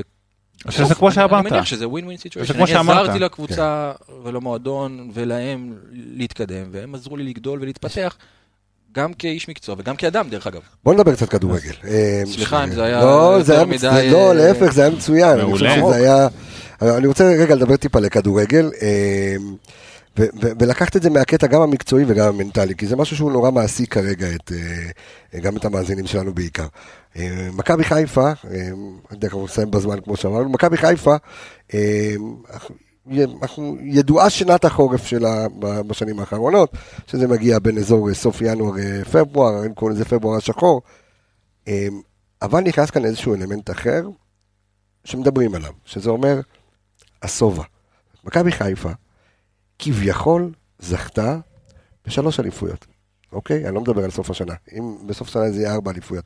כי הליגת האלופות מרגיש כמו חגיגת אליפות בפני עצמה. כן, אני רק אקטע אותך שנייה ואומר, חוויתי את זה גם כשחקן וגם נכון. כמ- כ- גם היום בפוזיציה שבה נמצא. זאת חוויה חוץ גופית, כאילו, חד ל- משמעית. אתם מכירים את זה אולי מהצד של האוהדים, של נכון. האוהדים, של התקשורת, אבל כשאתה בתוך הדבר הזה, זה משהו שהוא... גדול מאוד. הוא בלתי נתפס. ובאמת, זה כאילו לשבת ולראות את עצמך בהגרלת ליגת האלופות, הוא אולי החלום הרטוב ביותר של כמעט כל כדורגלן עלי היית אדמות. בהגרלה? לא. לא היית בהגרלה? לא. ומה קרה שיצא הפתק אה, בבית עם פריס סן שרמן? מה המחשבה? אתם ראיתם מה קרה, לא... לא, מעניין אותי אתה, אני כאילו, לא ראיתי, שחקנים כולם קפצו, לא הבנתי מה קופצים, מי נגד מי, מה נגד מה, אתם יודעים, אני הכל לוקח לי קצת זמן. אני רגיל לצפות, לעכל את ה... כולם קופצים, עוד לא הבנתי כל כך מה מה בדיוק קורה שם. לקח לי כמה שניות, אבל בסדר. זה מצחיק שקופצים, כאילו, ואתה יודע לקראת מה אתה הולך, כאילו, אתה הולך לפגוש קבוצה ש... שאין לך סיכוי. בדיוק, ואתה מבין לאן זה הולך, אבל עדיין לא, אבל, שמחים. השאלה, כן, סליחה שאלתי, שקטעתי. כן, על העניין של, אה, כי רואים את מכבי חיפה בתקופה לא טובה, אוקיי? תקופה פחות טובה. נכון. עזוב שזה לגיטימי וזה בסדר, אה, אתה יודע, אנשים קצת מפחדים, במיוחד שהיריבה מרה ממול דולקת אה, אחריך, אבל האם באמת יש איזשהו שובע אחרי החוויות החוץ גופיות שאתה מדבר עליהן? אני, אני חושב שברמת המועדון עדיין עשינו רענון יחסית נרחב. חד צריך משמעית. לזכור שמשחקים פה, שנייה, אני חושב, חמישה זרים, שעדיין, אני לא יודע אם זכו באליפות. אוקיי, כלומר, הקבוצה הזאת, לצד דברים גדולים שהשיגה, להרבה מאוד שחקנים, גם ברמה האינדיבידואלית, אין תואר ביד. יש הרבה על מה להילחם. וזה היה חלק מה... מה, מה, מה חלק מהשיקולים. שלנו. חלק שחשבתם עליו? חלק. שלקחתם אותו בחשבון? ברור, זה היה אמנם לפני שעלינו עוד אה, לליגת האלופות, אבל הרצון לרענן את הקבוצה, הוא, זה משהו שנערכנו נערכנו אליו, כאילו, ידענו שזה משהו שאנחנו ניתקל בו. לא ידענו שנעלה ליגת האלופות, אבל אחרי שתי אליפויות אתה מניח שעדיין הקבוצה הזאת זקוקה לאיזשהו אה, רענון מסוים. וכך גם אה, יכול להיות שבשנים הבאות אנחנו צריכים לעשות מהלכים כאלה ואחרים. אבל כרגע צריך לזכור שלצד איזושהי שחיקה שאתה מדבר עליה, עדיין יש פה כוח אש שצמא לאליפות הזאת יותר מכל דבר אחר. אז כן, לצד שחיקה עדיין יש פה הרבה מאוד על מה לשחק, גם לשחקנים עצמם, וגם לנו כמועדון, כי אנחנו יודעים מה זה, כאילו, לך יש שובע? לא, אף פעם לא. לא. אף פעם אז לא. יכול להיות שלפעמים יש לקבוצה נקודות זמן כאלה ואחרות, אבל גם הצוות שלנו כולו מכיר את זה, מנוסה בזה, גם חווה את זה, נכון. חווה את זה. ואני בטוח אה, ומשוכנע שידע להתמודד. אז אתה אומר שגם כחלק בתהליך ה scouting, יש כמובן את הדברים המקצועיים שאתה מסתכל עליהם. שמענו המון על דברים מנטליים, של איך השחקן מסתדר, מביע מול המאמן וכאלה, ובעצם מה שהתקפל פה בתוך הסיפור הזה, הוא שיש גם אלמנטים מנטליים שאתם מסתכלים עליהם ברמת ה... אפילו כמה השחקן שבע, לא זכה באליפות, כן זכה, מה הוא רוצה להשיג. אנחנו שואלים אותך שאלות, אתה בעצם מסתכל אותו דבר גם על שחקנים. לגמרי. מה השחקנים רוצים להשיג? לא רק ברמת הזרים, אני חושב ש... לא רוצה לדבר כן, כן, לא אפיינתי את זה לא, רק לא, לזרים. אני לא רוצה לדבר בשמו, אבל אנחנו יכולים להבין שמה שלמעשה, אם אנחנו מנתחים את התמונה, מה שפיתה את דיה סבא למעשה להגיע לפה זה הזדמנות. לזכות בתארים, דברים שהוא עוד לא עשה למעשה ב... אמ, בישראל, אז היה פה איזשהו מאץ', כי אנחנו מחפשים איזשהו רענון בסגל, הוא מחפש איזשהו אתגר בגלילה, בדיוק. כן. אז לצד עוד הרבה מאוד דברים, זה מה שאתה מכניס לסל השיקולים שלך.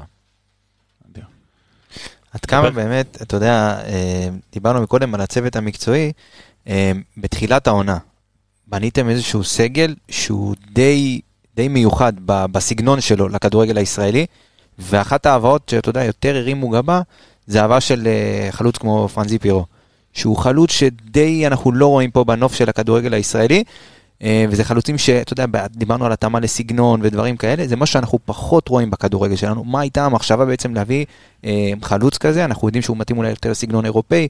מה הייתה המחשבה בעצם אה, מאחורי ההחתמה הזאת? המחשבה הייתה, שוב, אפיינו את העמדה שבה אנחנו רוצים להתחזק, לא רק, בואו בוא נתייחס לזה ברמה הספציפית. שחקן בעל נוכחות פיזית, בעל מהירות, בעל נוכחות ברחבה, בעל גודל, בעל כוח. משהו שכשנה שניתחנו הרבה פעמים את המשחקים שנה שעברה, באירופה, וקבוצות שלחצו. אותנו ובאירופה, שחיפשנו לשחק איזשהו כדור ארוך, או על שחקן שיודע לשמור על הכדור ולחבר את המשחק, שחקן שיודע לתקוף את הכדורים ברחבה. אפיינו את, ה, את, ה, את. הפוזיציה הזאת, ובסופו של דבר הצלחנו לשים את היד על מטרה מספר אחת שלנו, כלומר, הוא היה מועמד מספר אחת. אמ, סיכומים לגביו, אתם מבינים ומניחים. שאני לא אעשה עכשיו, אני מניח שבתחילת העונה בליגת האלופות הוא היה, הוא הושווה אולי ליעקובו, מהשחקנים הגדולים שהיו בהיסטוריה של הכדורגל, ואני מניח שעכשיו ההשוואה היא לא בדיוק יעקוב, אולי דרך אגב, אני- אני. חייב להגיד לך שאנחנו כפודקאסט חולים עליו, משוגעים עליו. לי. זה לא משנה, זה באמת לא משנה. בסופו של דבר, ננתח את, אה, שהעונה הזאת תסתיים, את הערך שלו, את מה הוא הביא לנו, נראה מה, מה, מה למעשה אה, אה, אנחנו צריכים להשתפר איתו הלאה וקדימה. ונעשה, או שנקבל החלטות, או שנעשה איזשהן אה, התאמות בנוגע ל...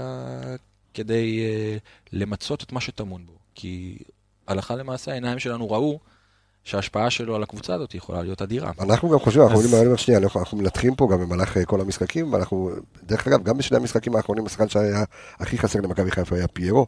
אה, כנראה שאנחנו כאן מנסים להסביר את הערך ה- ה- הנוסף שיש לי פיירו, שאולי פחות מבינים, ו- ו- ודיברנו על זה לא מעט פעמים. זה. תראה, אני, אני חושב שמה שמעניין אותי ב- בתהליך הבנייה של השנה הזאת, זה נראה מאוד ש- שהושמה מטרה. זאת אומרת, הושמה מטרה להגיע לאיזשהו מקום באירופה, אני לא יודע אם היא הוכרזה כליגת האלופות או טיפה אחרי, זאת אומרת, החלוץ שהגיע בבירור מתאים לסגנון משחק שאתה טיפה יותר נסוג בו ואתה צריך את הכדורים האלה, והובאו לו גם, כמו שלך הובאו כלים לסייע, הובאו לו כלים לסייע מהאגפים. אה, זאת אומרת, הייתה פה חשיבה בבנייה. מה שמעניין אותי להבין, זה האם במקביל, אני מניח שהתשובה היא כן, אבל במקביל אה, לחשיבה, לבנייה הזאת, לסגנון משחק שמתאים יותר באירופה, כי כשאתה טיפה יותר נלחץ ונסוג, כמה הוא יהיה אפקטיבי, יעיל ומתאים, לא הוא פיירו, אלא הסגנון משחק הזה, גם פה בליגה, ביום-יום. תשמע, בסופו של דבר, כשאתה בונה סגל, אז אתה לא בונה אותו מחלוץ אחד. אתה בונה אותו, לצורך העניין, לחלוץ, למגן, לקשר, לא משנה. אם נתייחס לעמדת החלוץ, אז אתה משיג חלוץ אחד שהוא יודע לעשות x, y, z, ויכול להביא לך ערך בדבר כזה. החלוץ שמשחק או לידו, או כמחליף שלו, יכול להביא לך ערך ודברים אחרים. כלומר, אתה לא...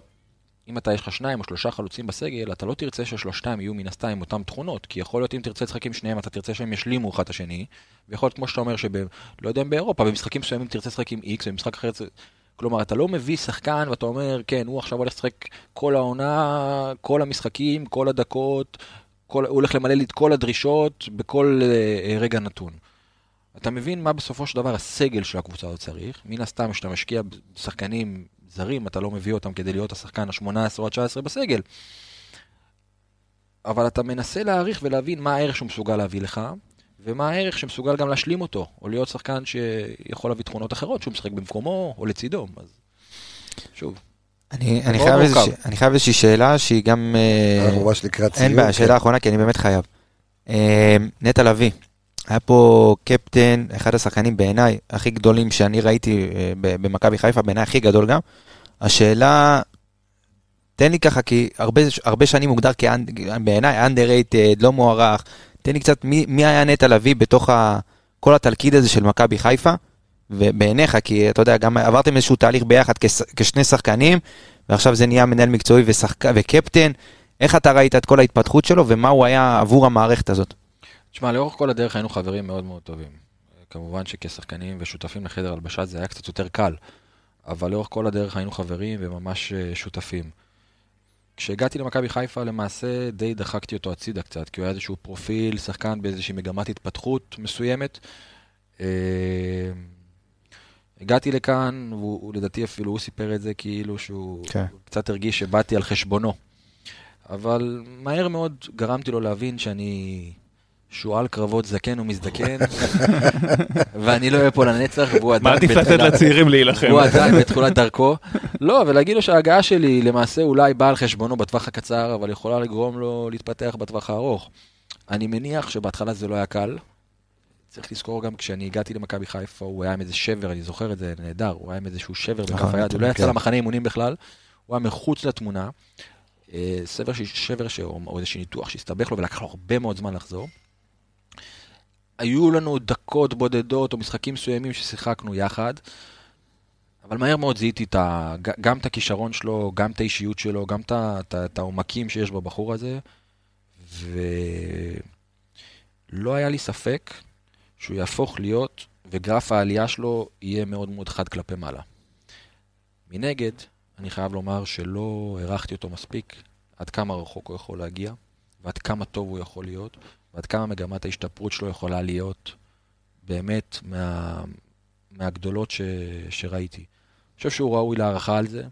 הוא מסוג השחקנים שהתפתחו באופן יחסי, אה, לא, לא כלייט בלומר, אבל הם לא התפוצצו למעשה. הם עלו לאט לאט עם הרבה מאוד קשיים, וברגע שהוא עלה למסלול הנכון, הוא טס למעלה, ואני חושב שאתם הגדרתם את זה הכי טוב ממני. אחד השחקנים, אחד הקפטנים, אחד ה... באמת, השמות שייזכרו פה לנצח אה, במועדון. ורק בהמשך, בקצרה, יש איזשהו, איזושהי חשיבה כן אה, אה, לייצר, או מבית, או בכלל מחוץ איזשהו שש קלאסי, שישב אה, על העמדה שלו? כן, אני חושב שזה תמיד השאיפה. אה, דיברתי על זה גם קודם, כי זה לא משנה. אתה תרוץ על הגלגל הזה ותגיע תמיד לאותה הנקודה. שאתה, בסופו של דבר, שחקני הבית, הם יהיו אה, חייבים להיות בסיס כלשהו לקיום של המועדון הזה. אני מסכים שיש תקופות שזה הולך פחות טוב, ויש תקופות שזה הולך יותר טוב, אבל ללא ספק, גם בתפקיד הזה וגם בתפקידים אחרים, השאיפה היא לייצר פה עוגנים מבית. אין אה, סיום יותר אופטימי מזה. אז כן, אז אני, יש, רק שאלה אחרונה שאיתה אנחנו נסיים כמובן את, הפרק הבאמת מרתק ונהדר הזה. אה, כי להגיד את זה עוד מטרות נשארו למכבי חיפה, אבל אני לא מדבר כרגע על העונה. ברור לכולם שהמטרה היא לקחת אה, עוד אליפות, אבל בלונגרן, זאת אומרת, אתה בתפקיד של הספורטינג דירקטור, אה, איזה מטרות עוד מכבי חיפה צריכה להשיג? כי אני לא חושב שזה שהגענו ליגת אלופות, זה זהו, פה... לקחת ליגת אלופות. אני, אני באמת, זה לא שאני חופר ו- ומחפש את האתגרים, האתגרים נמצאים תמיד שם.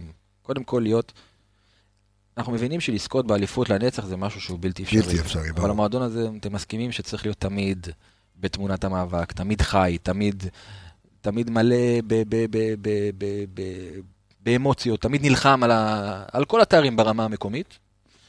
וכמובן, דיברת על זה, למשמעות הזה של להיות חלק. ממפעלים אירופיים שנים קדימה, זה משהו שיכול לעשות טוב לנו ברמה הכלכלית, ברמה המקצועית, לנו כאנשי מקצוע, לשחקנים כ- כ- כשחקנים מבחינת החוויות, כמובן לקהל האדיר הזה שנוסע וחווה את הקבוצה הזאת בכל עיר ברחבי אירופה וגם במשחקי בית. זאת השאיפה בגדול.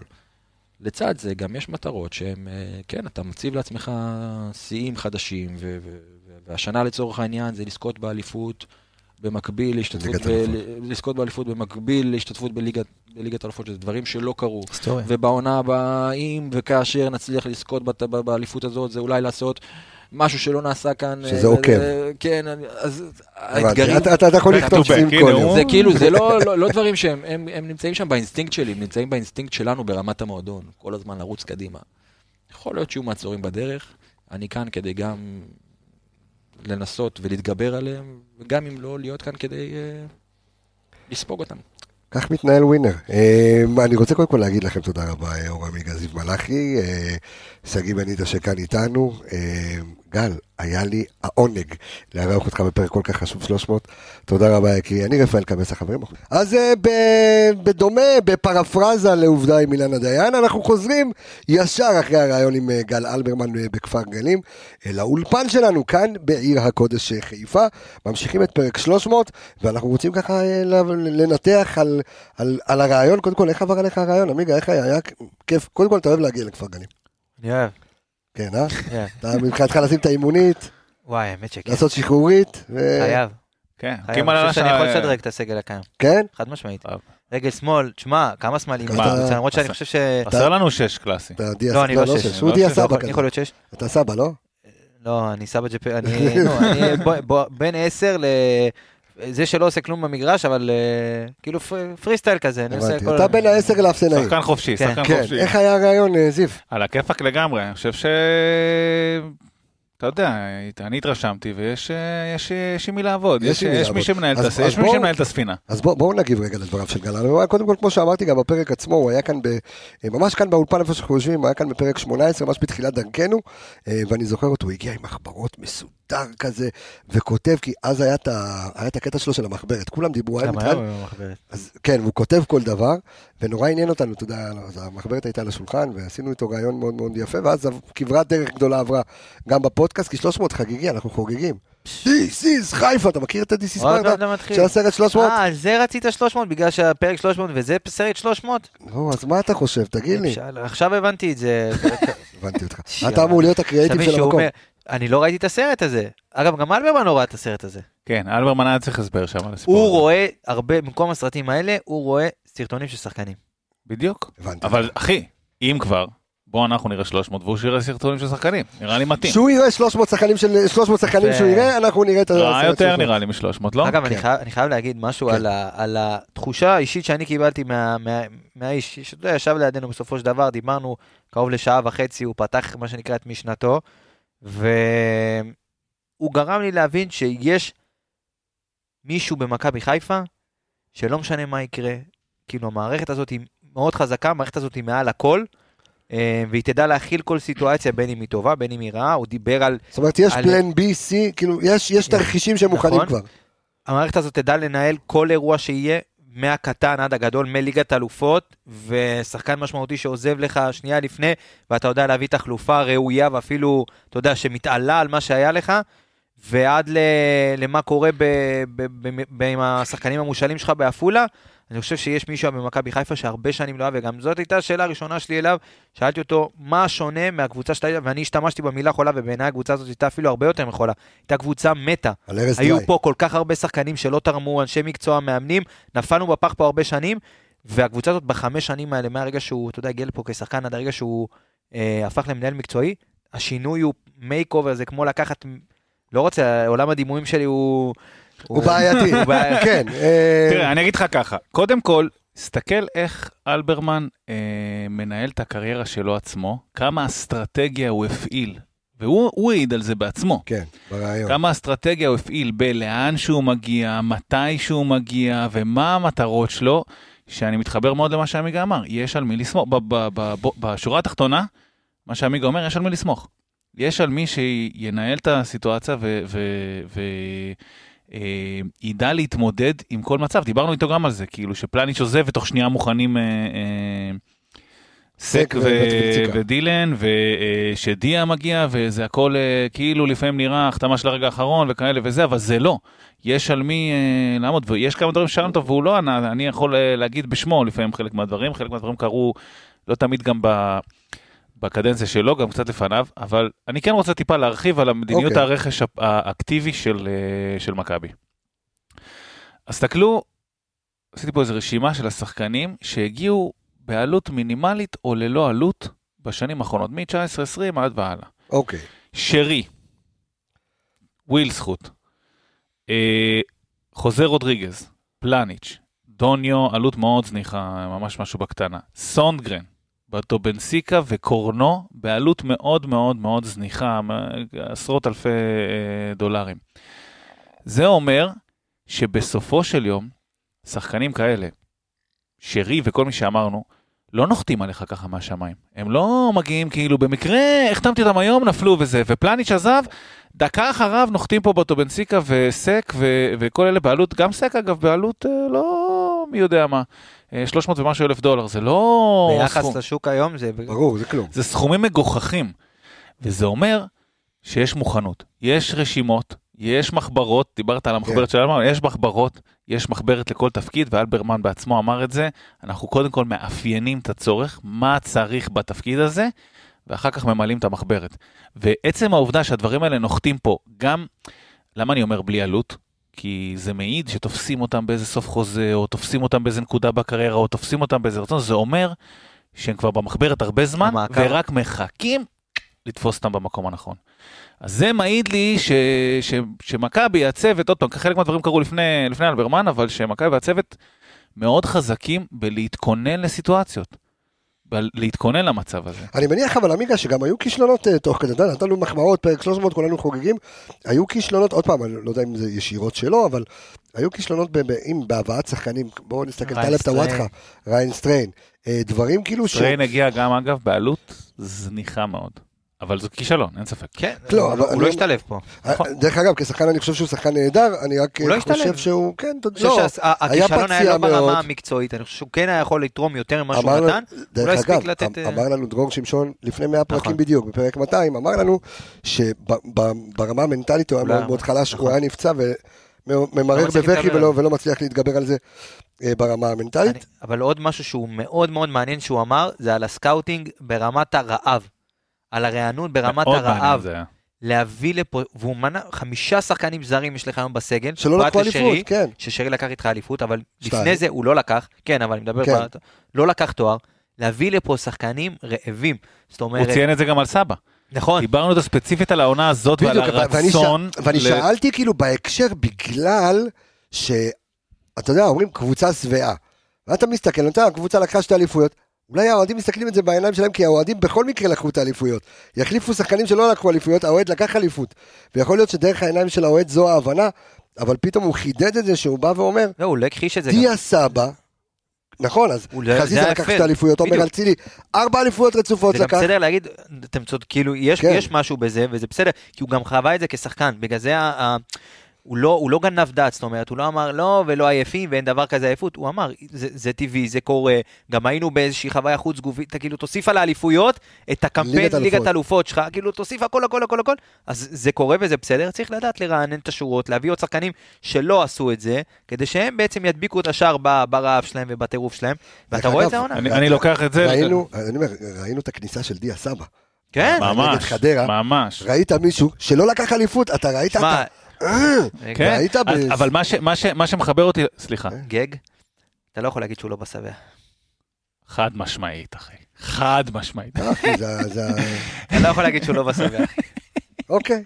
אבל לא, מה ש- מה שאני מחבר הוא את הוא זה, עכשיו עושה אבא חטוף. אני מחבר את זה לנקודה הראשונה של עמיגה, שיש על מי לסמוך. גם ברמה הקטנה הזאתי, שאנחנו אנחנו כאילו מסתכלים עליה כקטנה, כי כן. אתה אומר קודם כל הוא צריך לבדוק שהשחקן מתאים מקצועית, ושהוא יודע לתת את הפרמטרים על המגרש, ושגם מנטלית הוא בא, אה, מסתדר עם השחקנים ולא רב ומאמן, ו- וה scouting מגיע למקום גם הזה, של מי לא לקח אליפות, כדי שייתן את האלמנט הזה של הרעב אה, על המגרש. שזה היה באמת אה, מדהים לשמוע ש... שהוא אומר את זה. קצת, אה, זה, אה, קצת, היה לכם איזשהם חששות תוך כדי שהוא דיבר על ה- על היום שאחרי בכר? זה משהו שעבר לכם בראש תוך כדי הרעיון? שמע, זאת שאלה ראשונה? שאלה ראשונה, אני חושב, לא? כשפתחתי את ה- את הקובץ וורד, ואתה יודע, אתה מתחיל לשפוך, אני ככה, אני כאילו, אתה יודע, רושם לי את זה כנושאים, נושאים, נושאים, נושאים, נושאים. הנושא הראשון שרשמתי לעצמי בזה, היום שאחרי בכר. אתה יודע, אתה מרגיש ש... אתה גם יודע על הרצונות שלו בסופו של דבר, אנחנו לא חיים באיזושהי אשליה, כולם רוצים להתקדם מקצועית, גם אנחנו, אתה יודע, אנשים שלא עובדים בתוך המקצוע, רוצים להתקדם מקצועית בכל אחד במה שהוא עובד, בתחומים ש... שהוא עושה בחוץ. וגם ברק בכר מן הסתם ירצה להתקדם, ויהיו הצעות, ועכשיו במיוחד עם החשיפה של ליגת אלופות.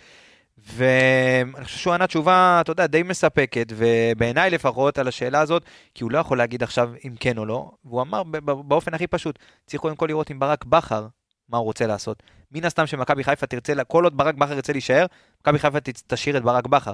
השאלה אם ברק בכר הגיע למיצוי, כי זה, זה בדיוק מה שעלה, אם מכבי חיפה הגיעה למיצוי מבחינת כל מה שאפשר אז להשיג, אולי צריך ליצור עוד נקודות רעב, אתה יודע, כאילו לקחת. אליפות עם ליגת אלופות, זה מטרה. וזה מה שהוא אמר על השאלה שנה שלך. הבאה, לא יודע מה, אולי המטרה צריכה להיות להגיע לבתים של ליגת אלופות. זה מה שהוא אמר. לא יודע, אתה יודע, כאילו זה... הוא אמר את זה, ב- הוא הוא אמר את זה, אגב, ב- הוא אמר את זה בקולו. מפורש, מפורש, וזה גם אה, כי עוד שמעתי מה... את זה, בגלל זה אני אומר. מפורש, זה גם עוד דבר שבעיניי גורם לי לסמוך על הבן אדם, כי הוא, הוא לא מסתפק, יש לו מטרות הבאות, הוא אמר. רוצים להיות uh, בשנה הבאה גם בליגת אלופות, ואתה יודע, הוא אמר את זה לא מזויף, זה לא כמו איזה משהו כזה שאתה שומע, זה כתוב במחברת. זה כתוב דרך אגב, אתה במחברת, גם ראית בדיוק, זה כתוב היה לו במחברת. חשוב לציין שהוא שהוא עשה תואר שני. ודרך אגב, הסיפור שלו שבה הוא הקורס, כן. הציע את עצמו למכבי חיפה, מדהים. זה סיפור שלא שמעתי. זה חלק שהוא- שבמחברת, זה כתוב במחברת. מה היעדים הבאים שלו, בתור שחקן הרי. ויפה, יפה שהצוות אה, צוות ההנהלה בא ו- וזרם עם זה, כי- כי זה באמת איזשהו, נכון. דווקא אחרי שיאנקל'ה שחר באמת היה למוד סבל מ... מ- אה, אה, קרלסן ואללה. קרלסן. ו- אה, ואיך הוא- מועלך. ומועלך שבא והרגיש, ויאנקל'ה הרגיש שבאו ועשו עליו סיבוב.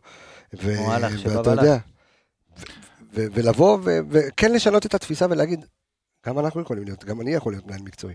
אני חושב שהוא נפל כפרי בשל שם למערכת, כי המערכת, הוא בעצמו אמר את זה אגב, שהבינה שיש צורך מקצועי כזה. הוא אמר, כולם הבינו שיש, ולא הסתדר מה שבא קודם, לא הסתדר מולנסטיין וכל השרשרת של המנהלים המקצועיים שהגיעו, ומועלך, לא הסתדר כל הסיפור הזה.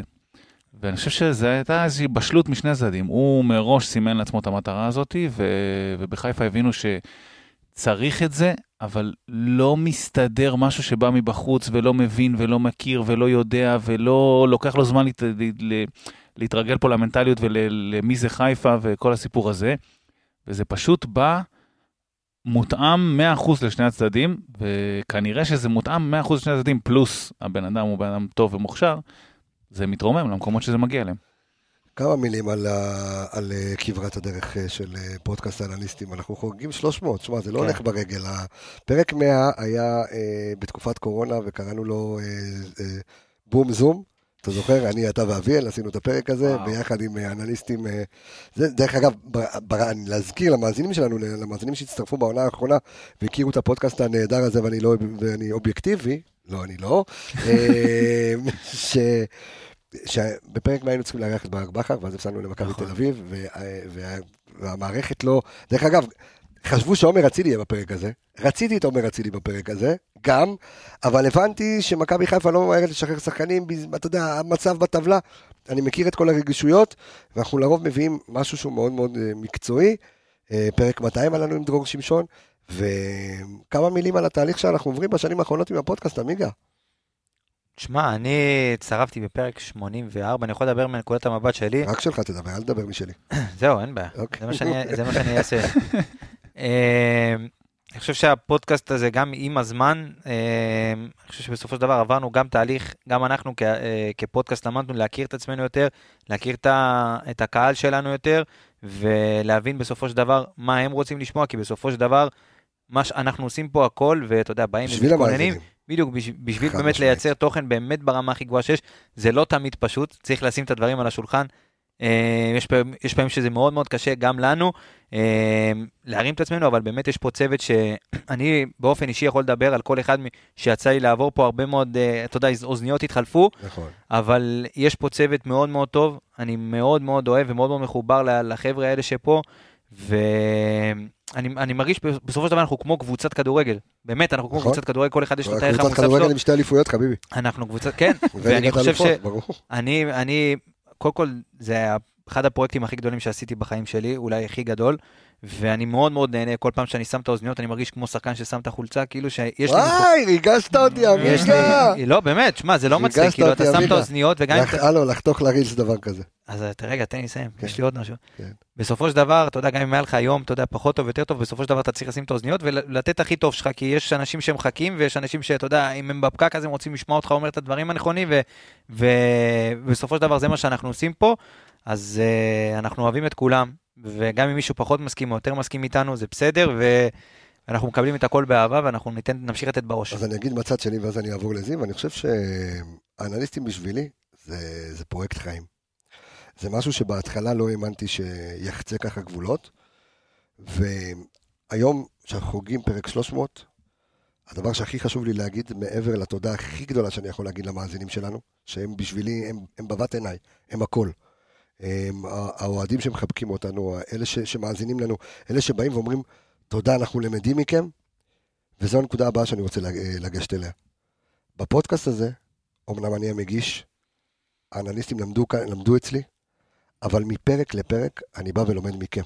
אני לומד ממך, עמיגה, מזיו, מערן, מכל אחד, כל אחד, ואני עוד פעם, אני יכול למנות פה, אתה יודע, יש לנו המון, המון אנשים.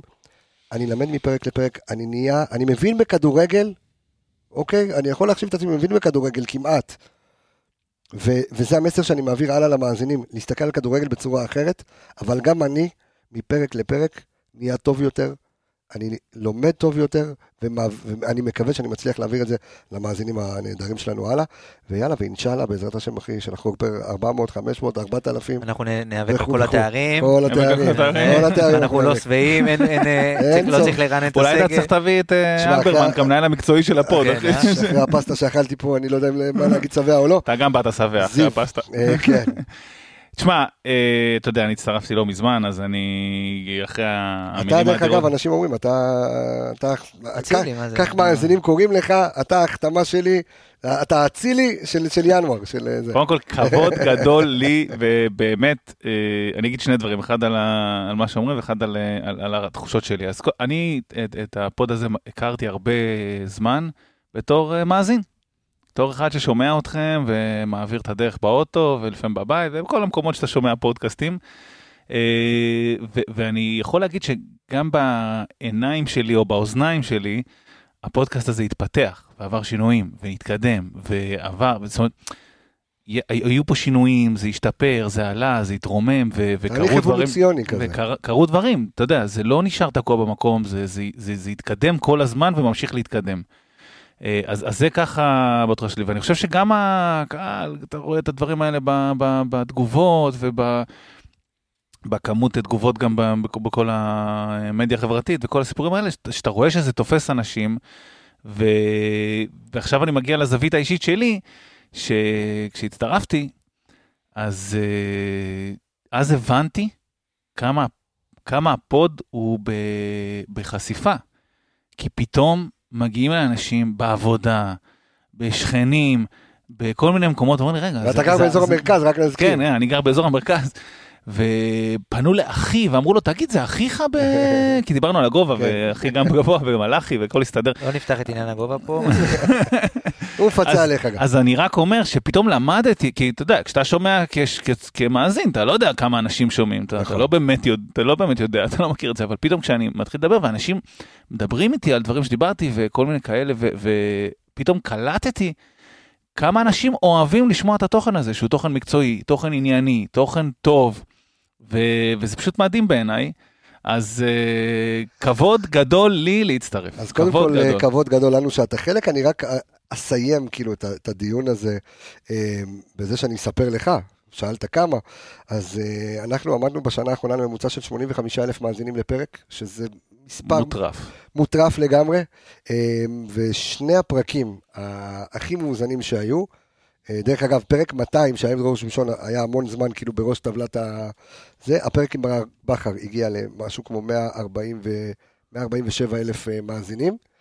אה, ואחריו, הפרק, פרק העלייה לליגת אלופות, עם הצמד של פיירו, אחרי אולימפיאקוס, גם כן הגיע ל-120-122 אלף. הקולות של פיירוס. הקולות של פיירוס, זה... אלה הפרקים המאוזנים. קמנו, יש, תשמע, צריך לעשות פרק רק על, על הסיפורים מאחורי. כן. על הסיפורים מאחורי, כי בסופו של דבר, כמו שאמרתי מקודם, אנחנו מתיישבים, שמים את האוזניות ונותנים את הסשן, אבל אנשים לא יודעים מה קורה לפני, מה קורה מאחורי הקלעים.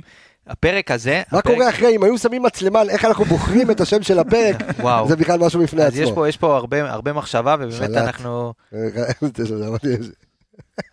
זה גם דברים שאנשים לא יבינו, יש פה, אז יש גם אנשים, אתה יודע, שלא, יש פה בדיחות, לפעמים בדיחות פנימיות, אז כן. אנחנו מתנצלים ככה אם לא מובן, אנחנו מנסים להנגיש הכל, אבל אה, וואלה, בעזרת השם, פרק- מה שיפה גם זה לראות, אה, אתה יודע, גם דרור שמשון שבא וראינו אותו היום ב- לפני הראיון, כן. אז הוא אמר, "אה, הפרק שלי. דיבר, והפרק-" דיבר על זה, כן, כן, הוא כן. אמר, או כאילו, אתה יודע, ואמרתי לו שהתגובות על הפרק היו טובות, ואז עופרי הגיע, וגם- ואני רוצה פרק 1500 שתדברו עליי. נכון. אז אתה יודע, אנשים, כאילו, גם השחקנים מבינים, וגם, אתה יודע, כולם נחשפים לזה, וזה זה כיף, ותענוג להיות חלק, ונקווה שאתה יודע, רק, נ...